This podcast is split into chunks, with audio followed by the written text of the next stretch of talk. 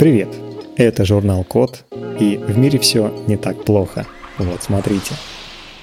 Придумали, как делать из текстильных отходов огнеупорные, антибактериальные или несминаемые покрытия для одежды и тканей.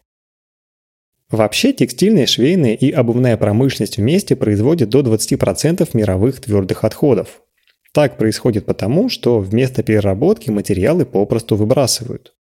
Многие недобросовестные переработчики незаконно сбрасывают текстиль как мусор в странах Азии и Африки.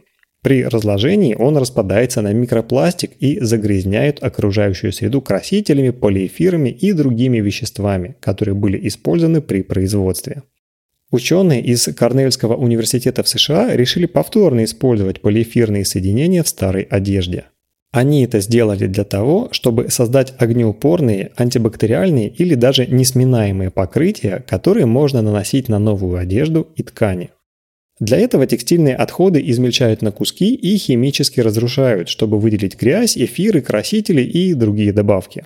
Затем в полученные вещества добавляют раствор металла, а строительные блоки из полиэстера создают с ним соединения и образуют крошечные металлоорганические клетки-каркасы. Эти клетки можно как раз использовать для изготовления покрытий с различными свойствами. Например, с таким покрытием можно делать немнущиеся ткани, антибактериальную медицинскую одежду или даже спецодежду с защитой от огня. За счет таких технологий переработка одежды становится более привлекательной, ведь повторно использовать уже имеющиеся компоненты дешевле, чем их синтезировать. Есть надежда, что новый способ применения текстильных отходов приблизит промышленность к состоянию замкнутого цикла, когда производство просто не оставляет отходов. На этом все. Спасибо за внимание.